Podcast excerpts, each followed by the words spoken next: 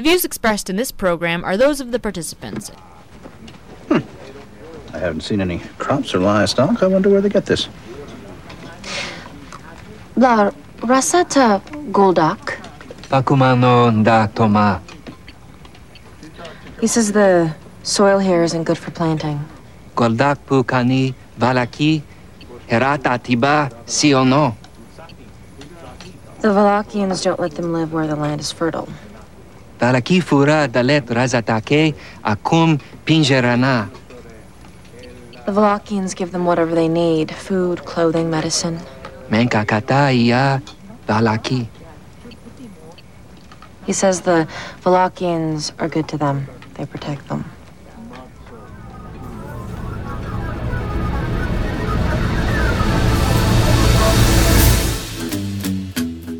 Welcome, everyone. It's Thursday, February 25th, 2016. I'm Bob Metz, And I'm Robert Vaughn. and this is Just Right on WBCQ 5.110 megahertz. Join us for an hour of discussion that's not right wing, it's just right.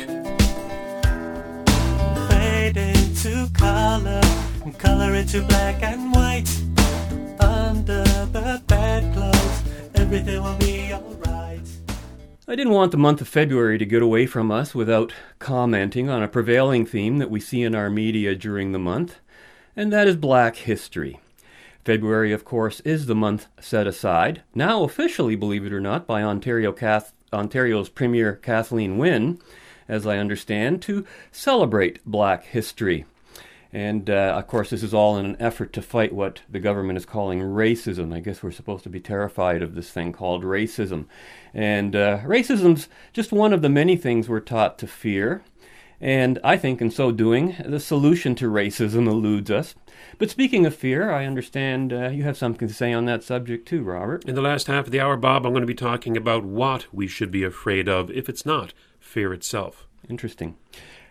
But first, our reminder, right? You can write us at feedback at justrightmedia.org, follow us on Twitter, like us on Facebook, subscribe to Just Right on iTunes, hear us on WBCQ 5.110 megahertz, or visit us at www.justrightmedia.org.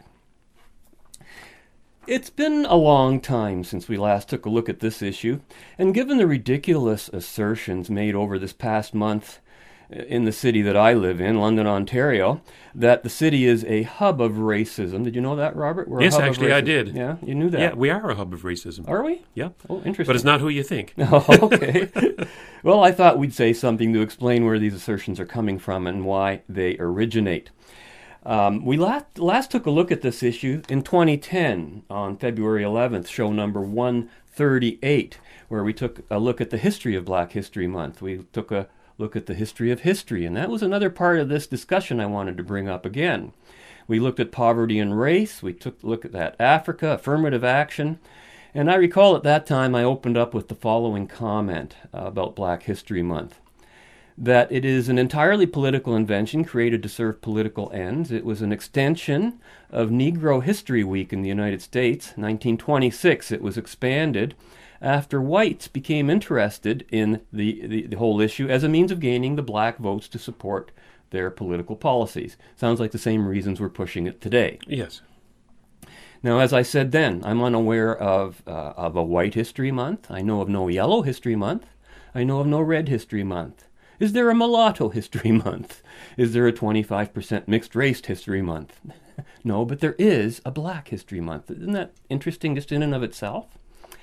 I never knew skin color could actually have its own history. And as I said then, and I'm saying again today, black is simply not a valid adjective to place in front of the word history because it's a nonsensical term. It's like, as I said, the isosceles triangle is green. Remember that statement? It's meaningless. And it's a false issue. So on February 6th of this year, 2016, when the London Free Press ran a full page plus story on a quote celebration of black history, they cited actor E.B. Smith's portrayal as Martin Luther King playing in the Grand Theatre's production of The Mountaintop. And we as Londoners were once again being told in this article that the community is racist in, what should have just been an announcement of Black History Month events and celebrations. Quote, If only Smith and other actors of African American heritage could count on such regular employment the rest of the year, wrote reporter Joe Belanger, that Martin Luther King Jr.'s work is far from done was underlined in stinging irony when Smith and co star Beryl Bain were the targets of two recent racial slurs.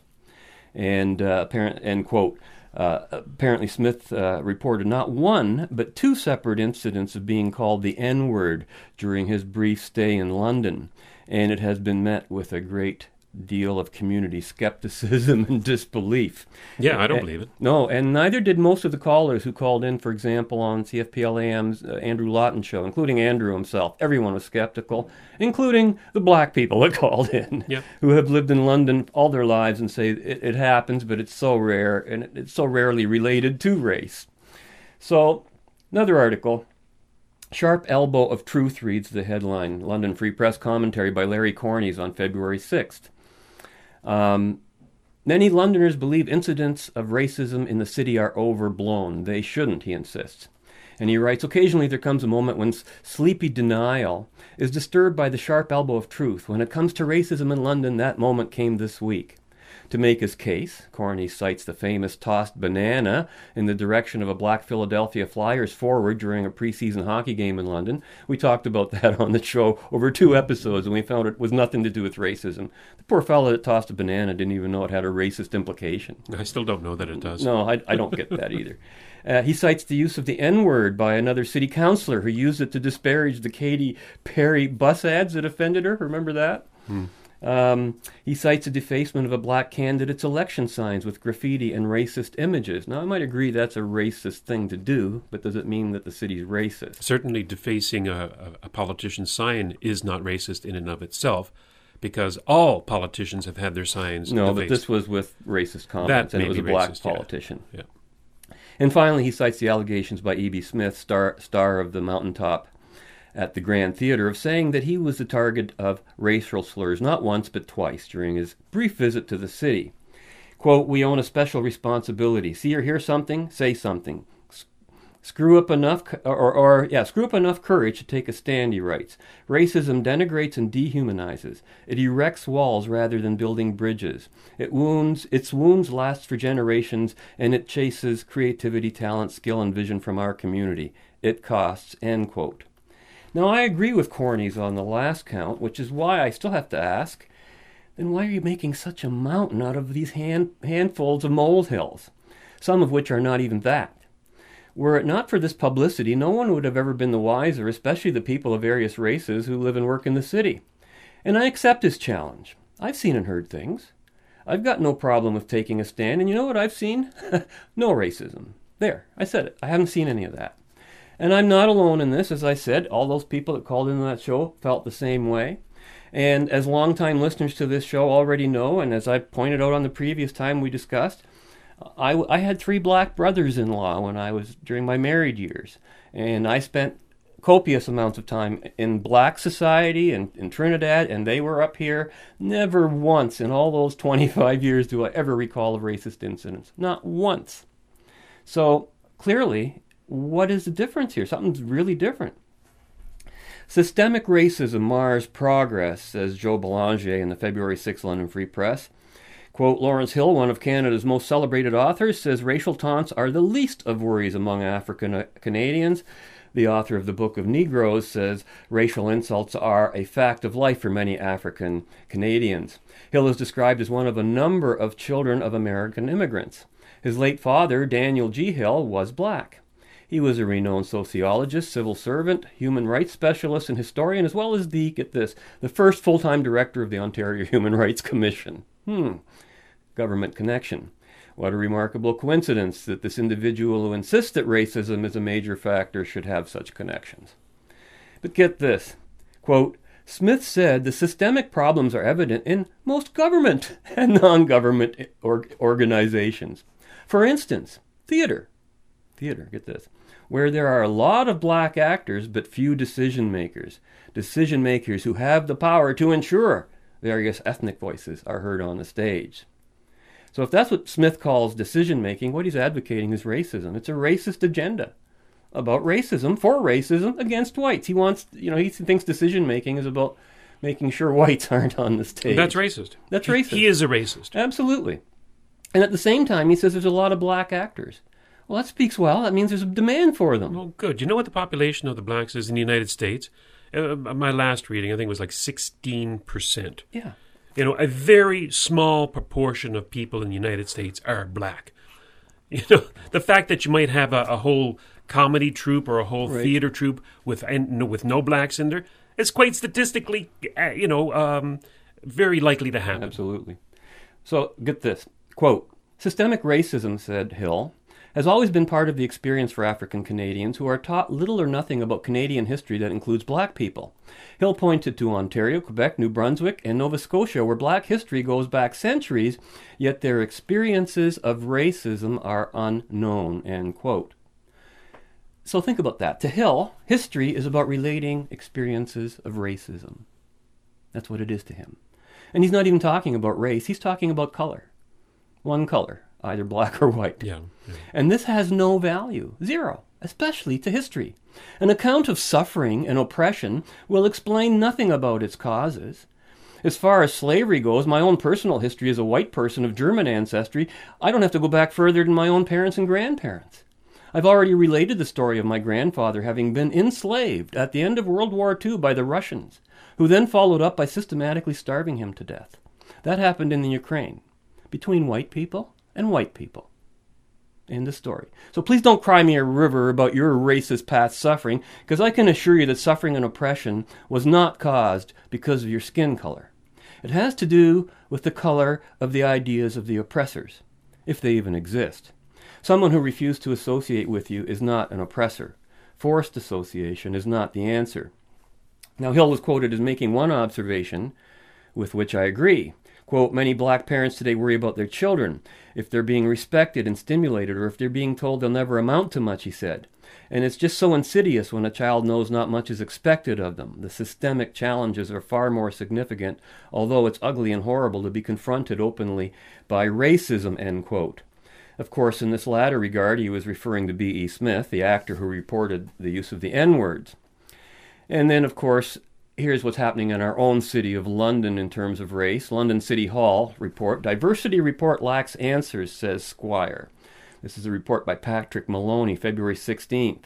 And apparently, the city wants a way to measure how they can uh, make our employees in the city racially uh, have a racial of the right races to how the city's made up, right? And what they want to do is, uh, I don't know how they're going to. He says the problem is they can't measure it, okay? In other words, is this program uh, accomplishing what we want it to do? We want a workforce that is a mirror or looks like London. Well, you know, what if that data came out and said that, well, we have too many blacks employed in City Hall. We have to fire some of you guys because there are vast more white people in London, uh, Ontario, than there are blacks. Fascinating. I mean, uh, you can go around for a week without seeing a black person in London, Ontario.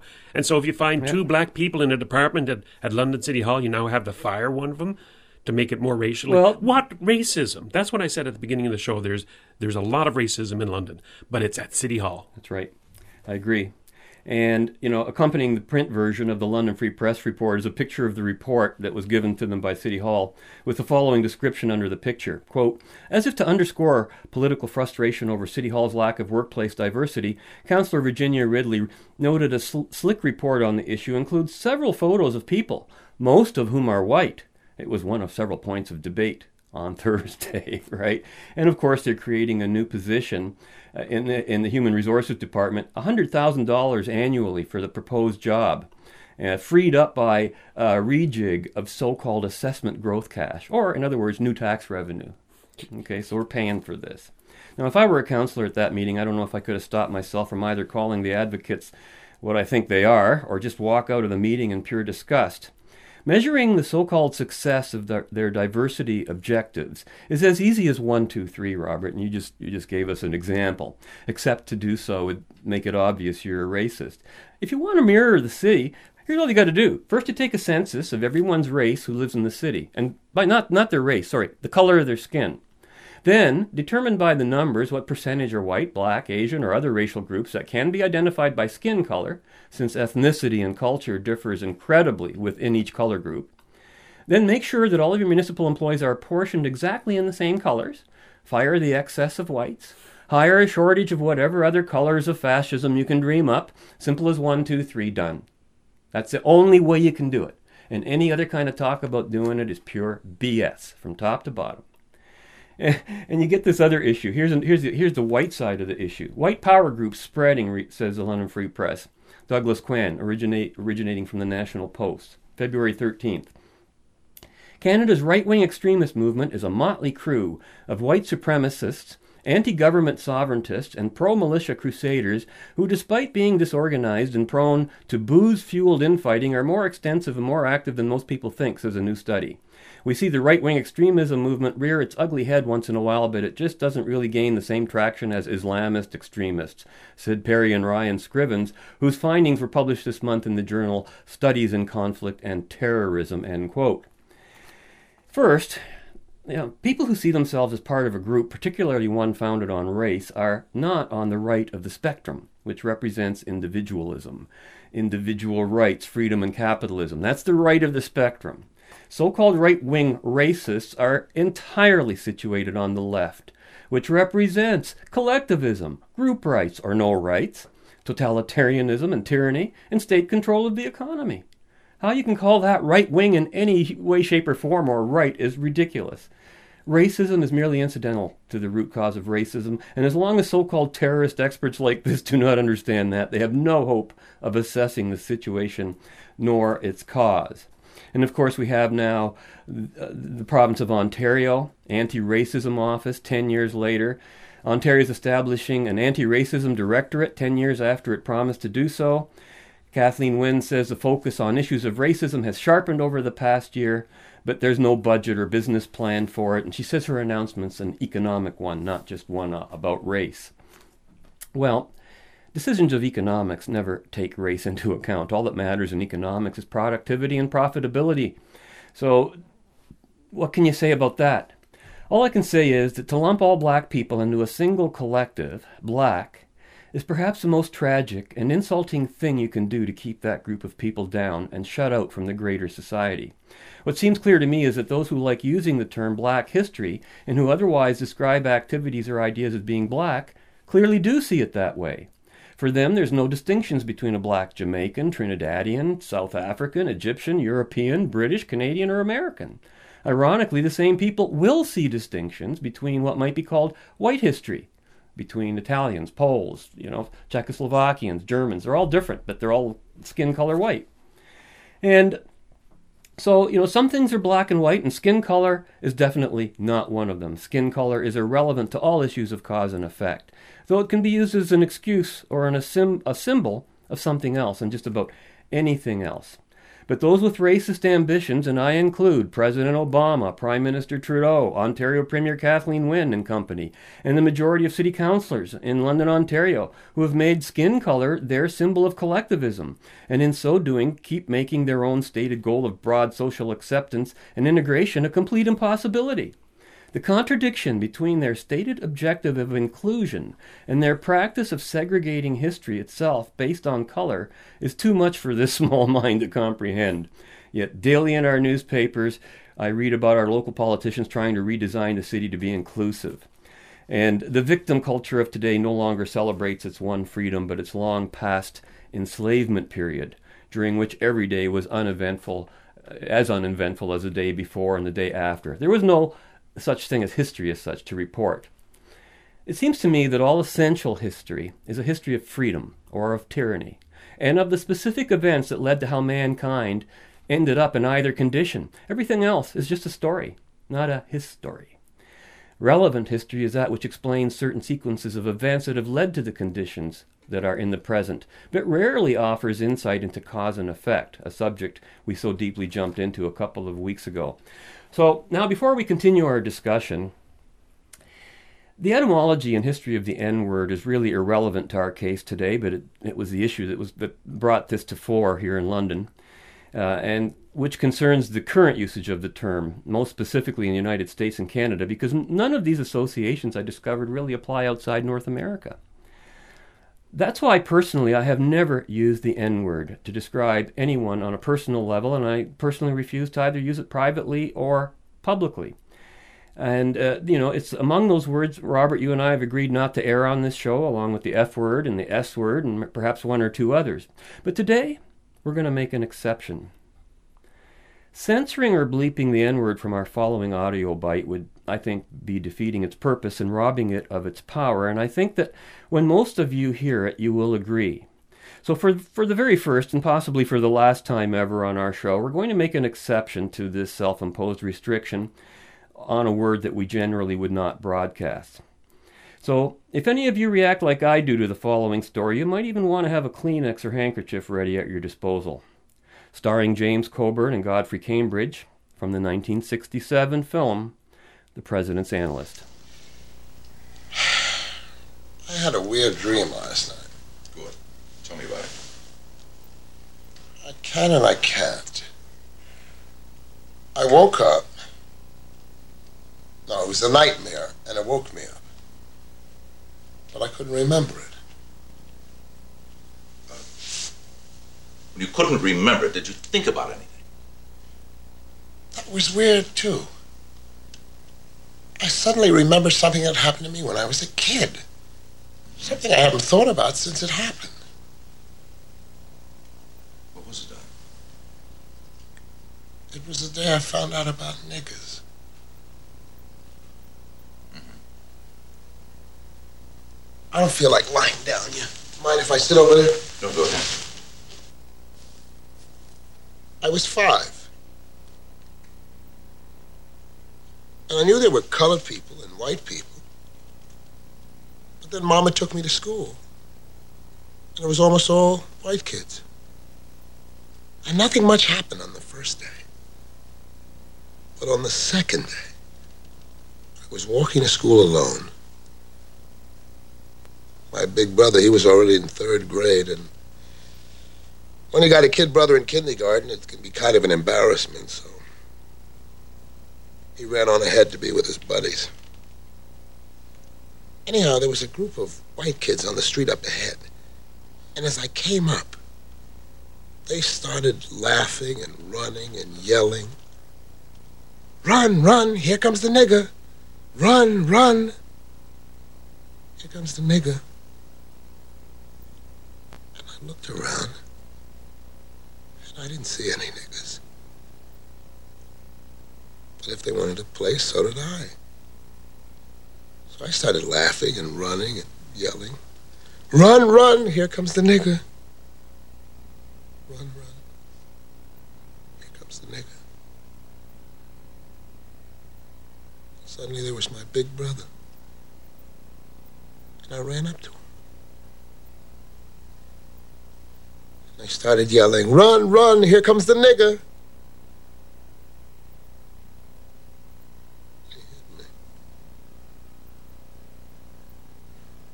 And he did something worse. He told me what a nigger was.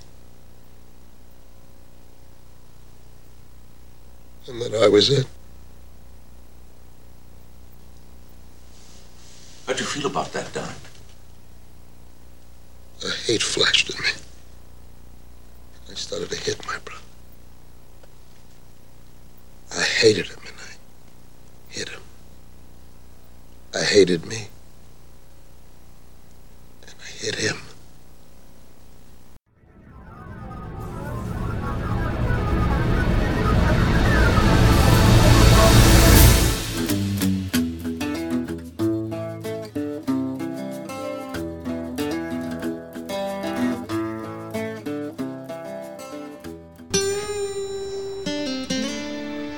Them the only shoes you got? They plumb worn out, sir. I, I was gonna fix them so I can handle my work, sir. I got your horse all saddled and ready for town, sir. Mr. Colton, you are a ranch hand, not a servant. I do not want you waiting on me. I just does what's proper, sir. And that gumbo accent. Why are you hiding behind it? I don't understand, sir. How's a field hand? That's how I talks. Yesterday you told me Lee Sing was staying on. That's what he said, sir. Well, he said it in Cantonese. Now, I served under Sherman, then with the 9th Cavalry in Texas. And you are the first field hand I ever met that spoke Chinese. I take your point. Just asking. You got a right to privacy.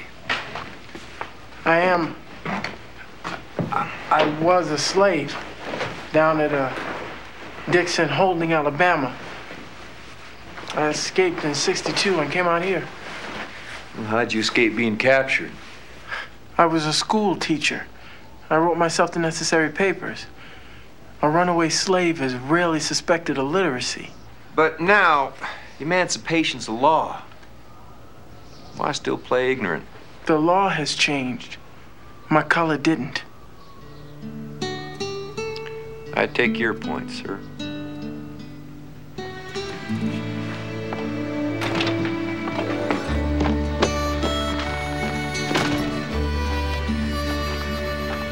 Mr. Colton, people can change. The world's changed. Why out here, any man can reinvent himself. I'd like to believe that. See, I came out here because I wanted my life to be different. I believe that's the way the world gets better. One person at a time. Well, there's no one person at a time when everyone wants to move as a collective, is there? You know, any man can reinvent himself. That's the way the world gets better. Well, if you're part of a collective from which you cannot escape, how can you reinvent yourself if constantly people are defining you by your skin color or other reasons? And then there is that word, you know, run, run from the N word, a story just told by Godfrey Cambridge.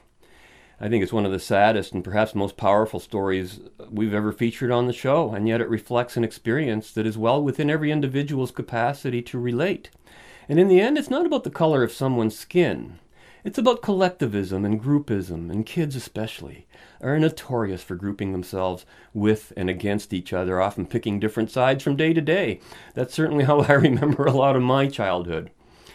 And I have been called things similar to that. When I told my mother that story about the N word and, and Godfrey Cambridge's story, she reminded me the same thing happened to me when I was a kid, only in my case it was the K word. I was a kraut. Okay, mm-hmm. and the kids were all picking on me because we, we moved to Canada in the 50s, and that was not long after the war. And so one day I came home saying, "Hey, they're calling me this K word, a kraut." And my mother explained, "Well, she said, don't worry about it. That's just because of you're German, you know, that's one of the foods of the lang- of of the culture. You know, the British, they're limeys, etc." And I understood all that, and it and it made it all go away, and it never happened again. Next day, we were picking on some other kid for some other reason, right? And I was with the crowd, and some other kid was on the out. But the N word is, in my humble opinion, very different from all other uh, racial and cultural slurs, at least as used in North America because of what that specific word does symbolize. And I find it truly offensive, but not because of its racial implications, even though race is the defining point of this slur.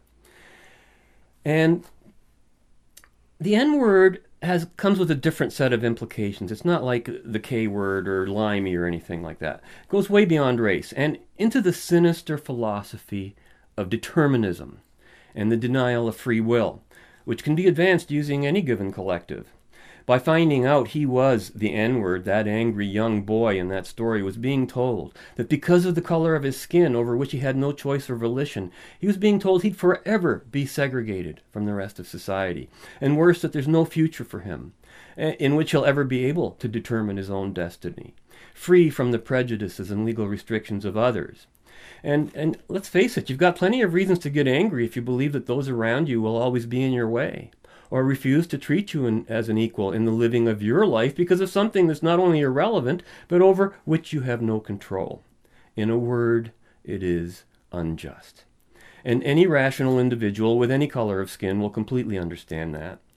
But reliving that past and including and using stories of racism of a past as, as a means of ending that kind of thinking is so counterproductive that it stands as proof positive that even when the topic is ostensibly about history, nobody learns the essential lessons of history, because that would translate into philosophy.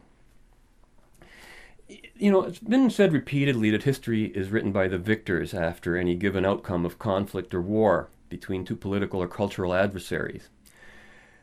And this leads to skepticism of history as being anything we can rely on or discover any principles that could guide us to more rational behaviors in the future. But it's important to understand that there is an objective account of history available which can be compiled and integrated from various sources, which would leave little doubt that there's an accurate accounting of the events of the day. Yet in the midst of all this skepticism of history, the same people are of you know who are who are of this mind will also say quite assuredly that history repeats itself, which literally means history which literally rather history is never really done. The patterns of life repeat themselves, but not history itself. History is not an account of day to day events unless these events are integrated into the greater story that tell even a greater story over a time period or identified area, era, such as the Dark Ages, in, in which the patterns of life repeat themselves in a greater, greater collective pattern. So you could say every individual has a history as a person, every country has a history as a nation, every culture has a history, a culture being described as a body of knowledge and values colors do not have histories.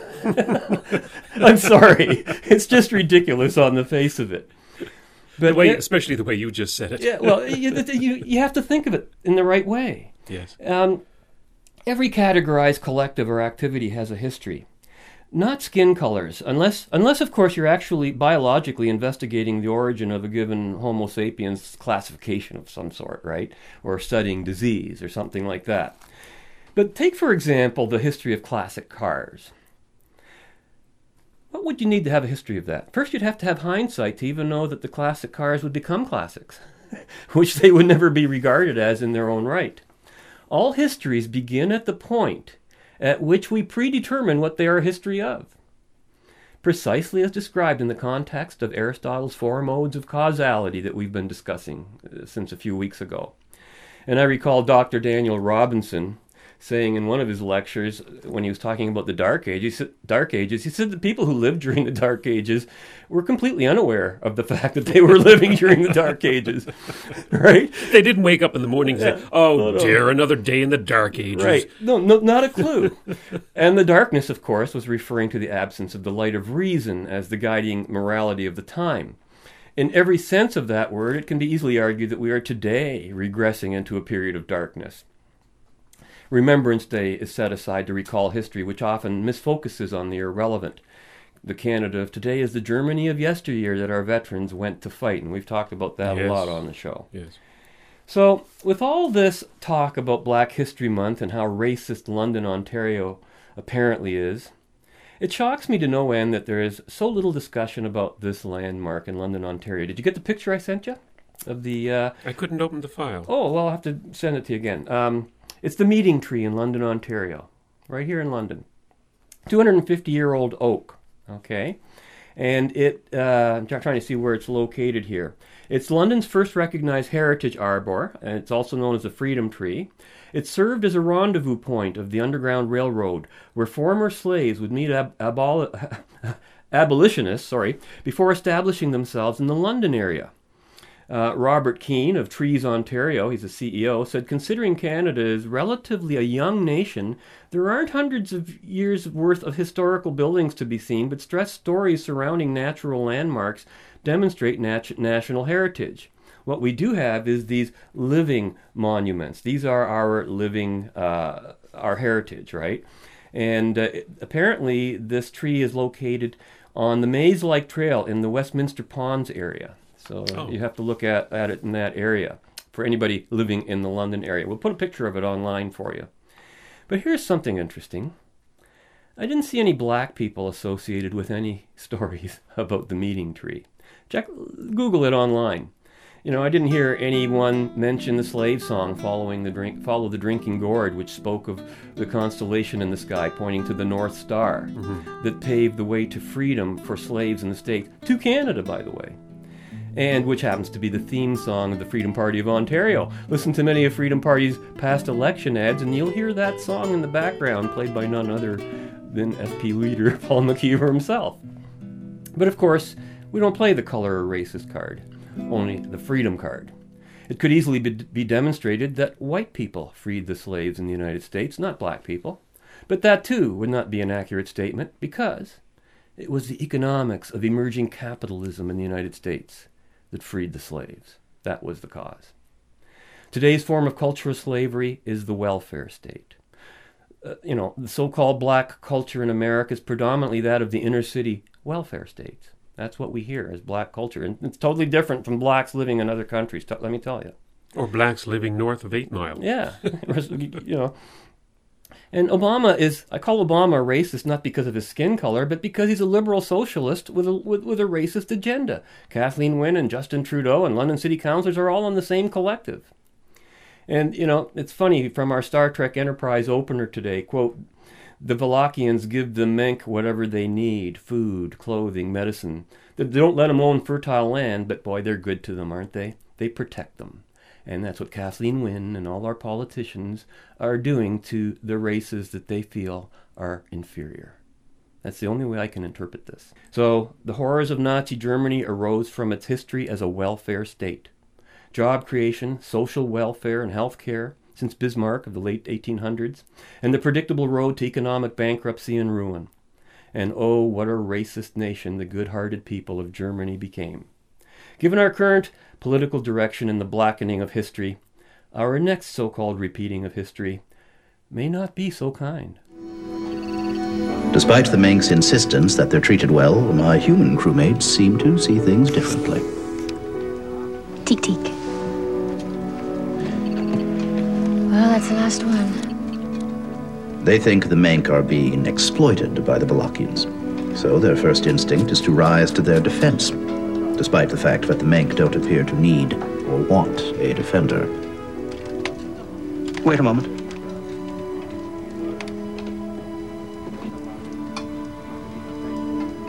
Impressive. What'd he do? He's grouped the samples together by family, cross-referenced by uh, bloodlines and marriage, if I'm interpreting the color codes correctly. Teek teek. On the surface, the Menk appear to be a primitive species, unsophisticated even by human standards. No offense. But their abilities appear to have been underestimated, even by myself. Seems like a vacation. I didn't keep remembering why we were here. This really doesn't bother you. What? The way the Valakians treat them. Why should it? On most worlds with two humanoid species, one would have driven the other to extinction. Here, they've developed a symbiotic relationship that seems to work quite well. They force the men to live in compounds. They treat them almost like pets. Their culture is different. It's their way. Doesn't make it right.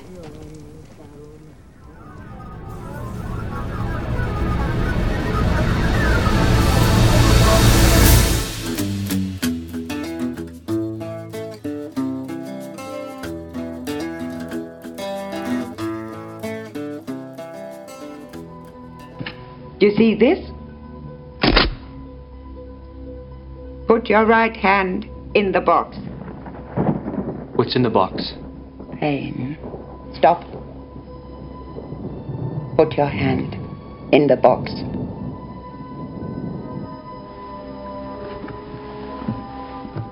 I hold at your neck the gom jabbar. This one kills only animals. Are you suggesting a duke's son is an animal? Let us say, I suggest you may be human. Your awareness may be powerful enough to control your instincts. Your instinct will be to remove your hand from the box. If you do so, you die. You will feel an itching There. Now the itching becomes burning. Heat upon heat upon heat. Silence! Silence! I must not fear. Fear is the mind killer. Fear is the little death that brings total obliteration. I will face my fear. I will permit it to pass over me and through me. I must not Feel flesh. Mind killer. Crisping. Fear is death brings total obliteration. I will face my Flesh. Dropping off. Here. Here is the little death. I must not fear. Fear is the little death. I'm. The pain! No! Enough! You're listening to Just Right on WBCQ 5.110 megahertz. And that was a little clip from David Lynch's Dune. Yeah, it was creepy. Yeah. very creepy. Do you remember that movie? Have you seen it? I haven't seen it. Oh, it is a, is a rather eerie, stylistic movie, and I highly recommend it. I find it quite appropriate for my discussion on fear. That is, if we consider the box in that clip the idiot box or television, and the fear to be the fear which the news media tries to instill in us, even though it is quite actually illusory. Don't don't tell me the box in the original was actually a TV. It wasn't, was it? No, it was just a little box that the guy put his hand I in. figured. Yeah. But that's a great analogy. I think it actually offers makes more sense of it. The The re- someone who hasn't heard it yet or seen it before. Yeah. Now the refrain that um, Paul Atreides, who was the character in the show, was was citing to himself in his mind to overcome his fear was, quote, "Fear is the mind killer. Fear is the little death that brings total obliteration. I will face my fear. I will permit it to pass over me and through me, and when it has gone past, I will turn the inner eye to see its path. Where the fear has gone, there will be nothing. Only I will remain."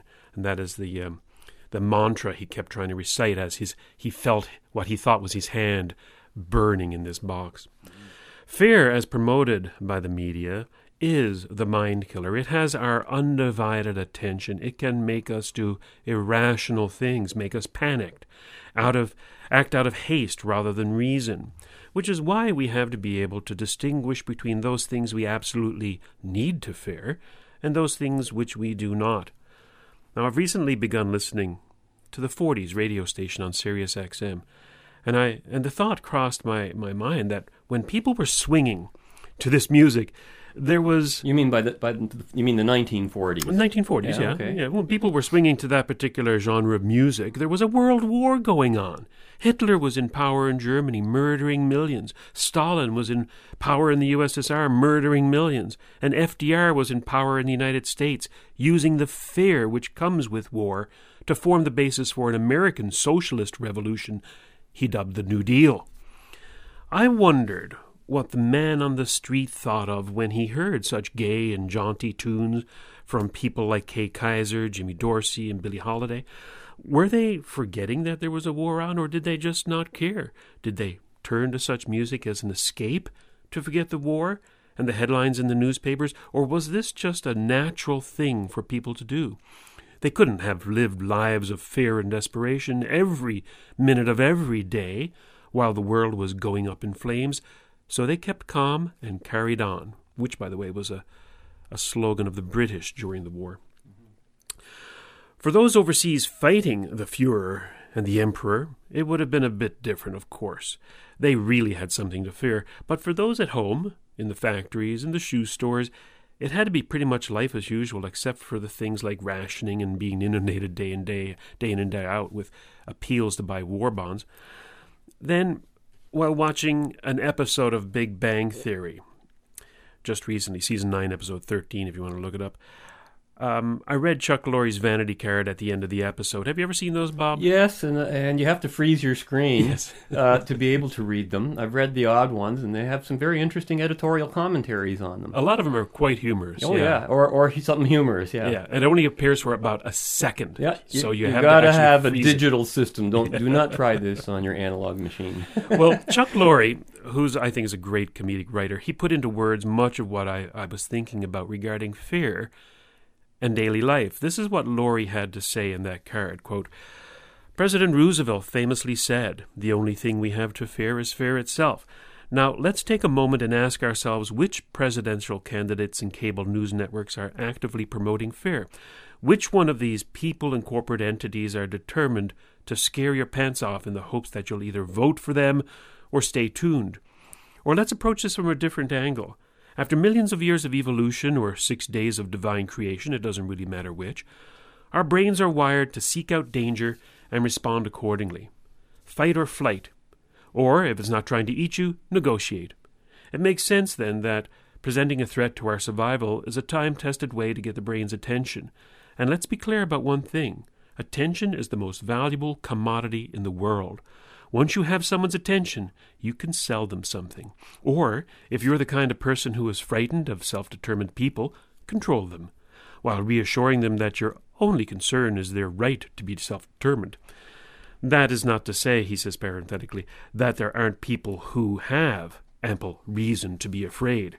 I'm just going to go out on a limb here and say, you're probably not one of them. so the real question to ask yourself is not who or what should you be afraid of? It's how are you doing right now? Go ahead, ask yourself. Are you in jeopardy right now? Of course not. You're squinting at this vanity card and perhaps wondering if there's a clever joke at the end of it. And spoiler alert, there's not. this means that whatever you're afraid of or being encouraged to be afraid of is in your mind. It's not in your living room or just outside your door. You are thinking it, which is good news. That's the one thing you have control over. At any moment, you can take a break from thinking scary thoughts, or, if you're like me and have a, a mind run amok, you can choose to ignore them. Even better news once you're free of your self imposed fear, you're much likely, much less likely to seek out an old white guy to protect you. Unquote. Now that's what Chuck Lorre Boy, he, had cram, he crammed a lot into that one. He did, and it got my attention, which prompted me, along with listening to the 40s music, to write this particular segment. Lorre was no doubt referring, by the way, to the current election campaigns in the United States and the media's ongoing attempt to sell soda pop to, fr- to the frightened masses.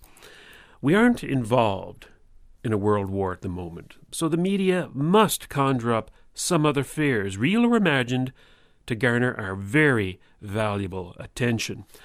Today, it's the Mexicans streaming across the border for Donald Trump, the loss of constitutional freedoms for Ted Cruz, the greedy hoarding of wealth by the one percenters for Bernie Sanders, and the carbon footprint destroying the planet for Hillary Clinton. Fear upon fear upon fear. Each candidate is hoping that their special fear will be your special fear. The cable companies, all of them, by the way, and I think that Chuck Lorre was probably talking about one, but all of them are raking in the dough as we tune in to see which fair will win out. It is quite a spectacle, actually, quite a bit of theater. But as Chuck Lorre observed, you can choose to ignore the whole bunch of them and still go on your with your life unchanged. Mexicans crossing the border are not the problem. Your fear is. Fear is the mind killer. Your carbon footprint isn't the problem. Your fear of it is. Lorre does not make a uh, does make a parenthetical point, as I mentioned, that there are people who have ample reason to be afraid, but like the musicians and artists of the 1940s, he'd rather spend his life working at his craft. For those of us who forget from time to time that we're supposed to be afraid. But I'd like to think that it isn't as simple as all that. There are not simply two kinds of people those who have ample reason to be afraid and those who do not. I think we all have ample reason to be afraid from time to time, but we must be selective about what is worthy of fear and what and, and, we, and we can't live our lives in constant fear. Just like the folks in the 40s, they had ample reason to be afraid, but that didn't stop them from living life, providing for their families, and going out on the town every now and then to sway to Artie Shaw and his orchestra. Today is really no different than in the 1940s. I know Hitler, Stalin, FDR are no longer a problem, but we have our own troubles. We have every right to be afraid that bringing in 50,000 Middle Eastern immigrants will increase the likelihood that they will bring in their anti life ideology to mainstream Canada and the United States. We have ample reason to be afraid of the distinguishing of the disintegrating rather economy We have ample reason to fear the dumbing down of our children in the nation's schools. These are legitimate fears, which will not be overcome by dropping a couple of atom bombs on Japan or sending a million men onto the shores of France. These threats are constant, and they'll take nothing less than a cultural revolution to hold them at bay. Every year, there have been fears brought up which are only apocalyptic paper tigers.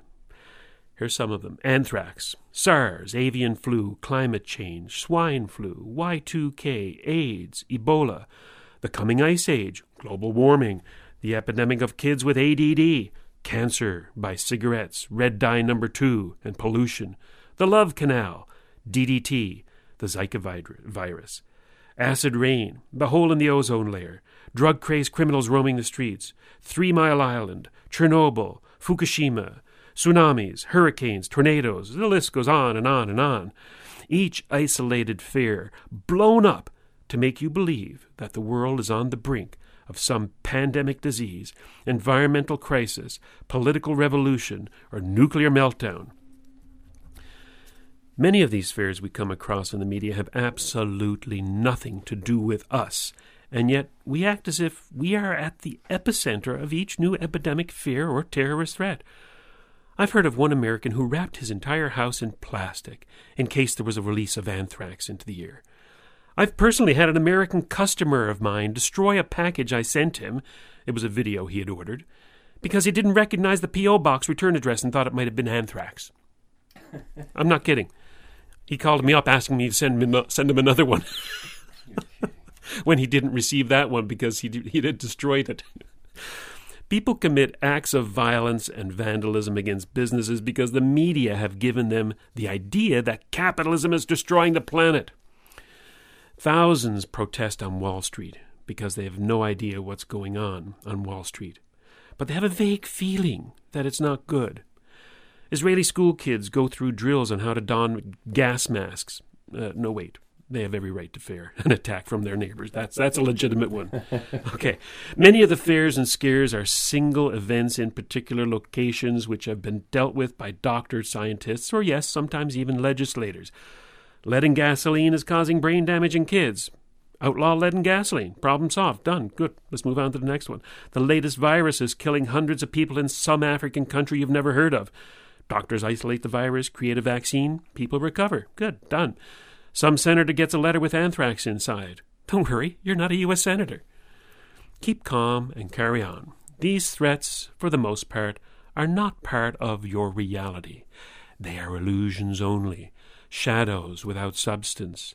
They are appearances only, nothing but ghosts of reality. They are lies. Doctor, in your opinion, what killed Mr. Chekhov? A piece of lead in his body. Wrong. His mind killed him. Well, come on, Spock. If you've got the answer, tell us. All of this is unreal. What do you mean unreal? I examined Chekhov. He's dead. But you made your examination under conditions which we cannot trust. We judge reality by the response of our senses. Once we are convinced of the reality of a given situation, we abide by its rules. We judge the bullets to be solid, the guns to be real. Therefore, they can kill.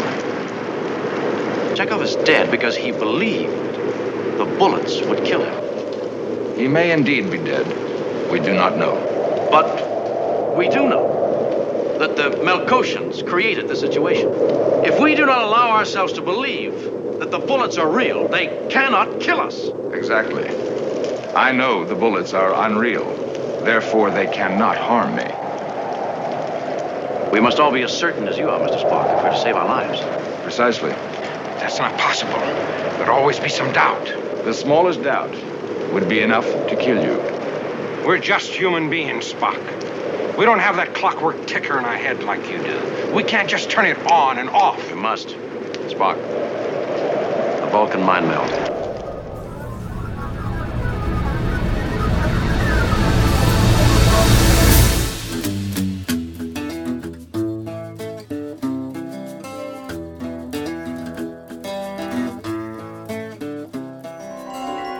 Mind to my mind. Your thoughts To my thoughts, the bullets are unreal. Without body. They are illusions only. Shadows without substance. They will not pass through your body, they do not exist. Appearances only. They are shadows, illusions. Nothing but ghosts of reality. They are lies, falsehoods, specters without body. They are to be ignored. They are to be ignored, just like Chuck Lorre said. People have to realize that the fears of the world are not necessarily your fears. Some are, but the vast majority are not. So just ignore them and recognize them for what they are tragic stories of other people's lives, tales from distant lands and complete strangers who are both so far removed from us that they may as well be tales from Mars. They are devices used by the media to sell soap and diapers.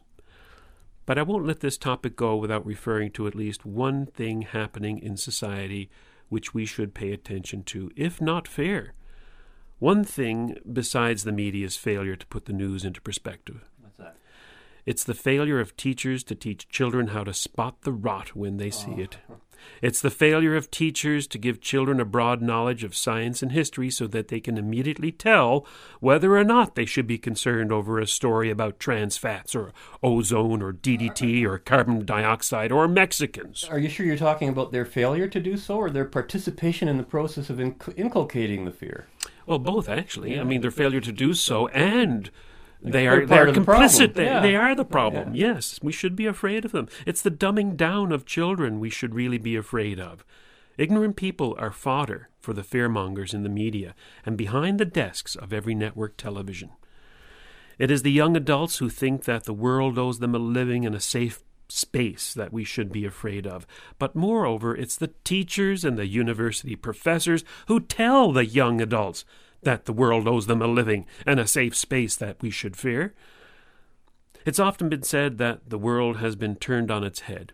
In many respects, that's absolutely true, and in no place more is it of reality than in the schools and universities where those charged with imparting knowledge are now imparting ignorance, where those who are supposed to give a child a sense of confidence is giving them a sense of enlightenment, en- uh, entitlement, where those who should be helping to shape the minds of maturing adults are perpetuating their infancy.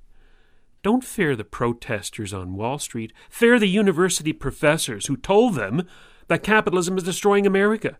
Don't fear the man's impact, fear man's impact on the environment. Fear the teachers who tell you that the very act of breathing out contributes to your carbon footprint, and so your very act of living is destroying the world. As Ayn Rand said, tribalism is a product of fear, and fear is the dominant emotion of any person, culture, or society that rejects reason.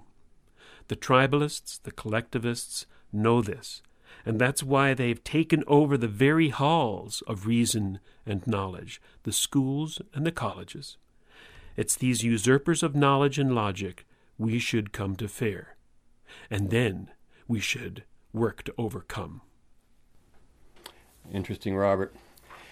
Uh, you know, I think all fear is in the mind, even even if it's real or unreal, and and Oh, yeah. and It's an emotion. Yeah. So what what it comes down to is you have to determine what is real, what is unreal, what is worth being afraid of, and sometimes when you're dealing with a true danger, you have to overcome that fear to deal with it. Overcome the fear and then overcome the cause of the fear. Absolutely. So, with that in mind, we want to remind you to be very afraid because we're going to be back next week when we continue our journey in the right direction. Until then, be right, stay right, do right, act right, think right, and be right back here. We'll see you then. Fade into color and color into black and white. Under the bedclothes, everything will be alright. All right. All right. I see what's going on. The little pre Halloween hijinkery.